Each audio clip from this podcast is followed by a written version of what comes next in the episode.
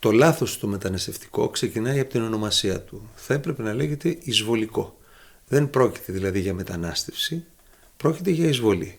Οι παππούδες μας όταν πήγαιναν στην Αμερική, πήγαιναν πρώτα στην Ίσο Έλλης, εκεί τους ξεδιάλεγαν, κρατούσαν αυτούς που ήθελαν, τους άλλους τους έστειλαν πίσω. Όταν μπουκάρει σε μια χώρα και μάλιστα παράνομα, αυτό, ξαναλέω, ονομάζεται εισβολή και είναι η πρώτη φορά στην παγκόσμια ιστορία που ένα κράτος και μια ήπειρος δέχεται εισβολή και χρηματοδοτεί τον εισβολέα. Η Ευρώπη έχει δημογραφικό πρόβλημα, αυτό είναι αλήθεια. Δεν πρόκειται όμως αυτό να λυθεί εισάγοντας ανθρώπους που δεν έχουν δείξει καμιά διάθεση, τουλάχιστον η συντριπτική πλειονότητά τους, να ενσωματωθούν στο δυτικό πολιτισμό. Είδαμε και πάθαμε να απαλλαγούμε από τον θρησκευτικό μεσαίωνα του χριστιανισμού. Ας μην τον ζήσουμε ως Ισλαμικό μεσαίωνα και μάλιστα με τις ευλογίες των πολυπολιτισμικάριων και των δίθεν προοδευτικών.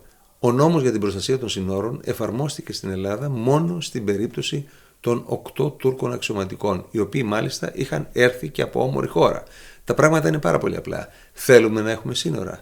Εάν τα κόμματα, τα ευαίσθητα κόμματα, με τα καραβάνια των εισβολέων δεν θέλουν να έχουμε σύνορα, ας φέρουν ένα νόμο στη Βουλή και να καταργήσουν τα σύνορα της Ελλάδας, μονομερός θα είμαστε το πρώτο και μοναδικό κράτος στον κόσμο που θα το έχει κάνει αυτό. Αν όμως θέλουμε να έχουμε σύνορα, θα πρέπει να εφαρμόσουμε το νόμο για την προστασία τους, ο οποίος προβλέπει, σε περίπτωση που κάποιος παραβιάσει τα σύνορα και μπει παράνομα, σύλληψη, κράτηση σε κλειστές δομές, προφυλάκηση δηλαδή, δίκη, καταδίκη, έκτηση της ποινής και απέλαση. Οι μεταναστευτικές, οι εισβολικές δηλαδή ροές δεν κόβονται στο Αιγαίο, κόβονται στο τηλέφωνο. Εάν κάποιος ο οποίος πλήρωσε αρκετά χρήματα που στη χώρα του είναι μια περιουσία κάπως πρέπει να μας απασχολήσει αυτό, ε; πώς βρίσκονται αυτά τα χρήματα.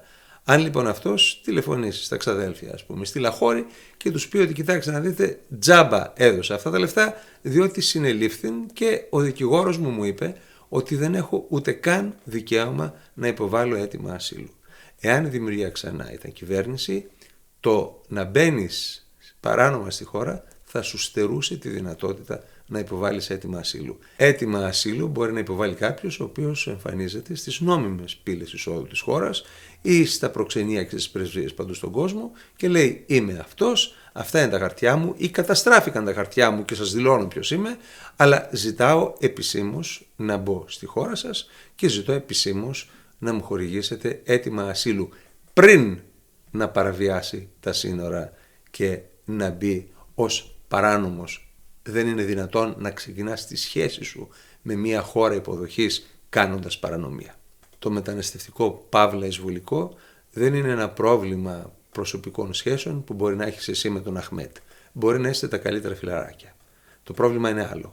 Κατά πόσο η Ευρώπη είναι δυνατόν να ενσωματώσει και να αποδεχθεί πολιτισμούς που ζουν σε γκέτο και δεν έχουν καμία διάθεση να αλλάξουν τον τρόπο συμπεριφοράς και να ενταχθούν σε ένα άλλο πολιτισμικό πλαίσιο. Εάν θέλαν να έρθουν στην Ευρώπη και να σπουδάζουν τα κορίτσια τους και να ζουν ελεύθεροι μακριά από την θρησκευτική τρομοκρατία, να ανοίξουμε και τα σπίτια μας να τους φιλοξενήσουμε. Αλλά έχει αποδειχθεί ότι δεν θέλουν αυτό. Και όσο η Ευρώπη εθελοτυφλεί, τόσο οι πολίτες της Ευρώπης θα ξεσηκώνονται κόντρα στις διαθέσεις των ηγετών τους, οι οποίοι, ξαναλέω, εφαρμόζουν την πολιτική ορθότητα που είναι η νέα μορφή φασισμού και τα ΜΜΕ και η κυρίαρχη ιδεολογία θα τους ονομάζουν ακροδεξιούς. Δεν υπάρχει ακροδεξιά στην Ευρώπη.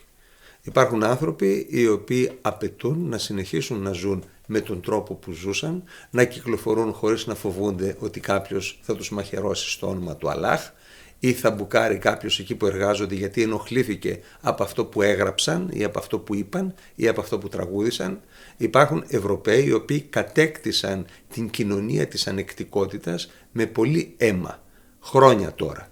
Και δεν θέλουν αυτή την κοινωνία να τη χάσουν στο όνομα της ανεκτικότητας. Δεν μπορούμε να γίνουμε ανεκτικοί στους μη ανεκτικούς. Είναι στοιχειώδες, είναι θέμα επιβίωσης.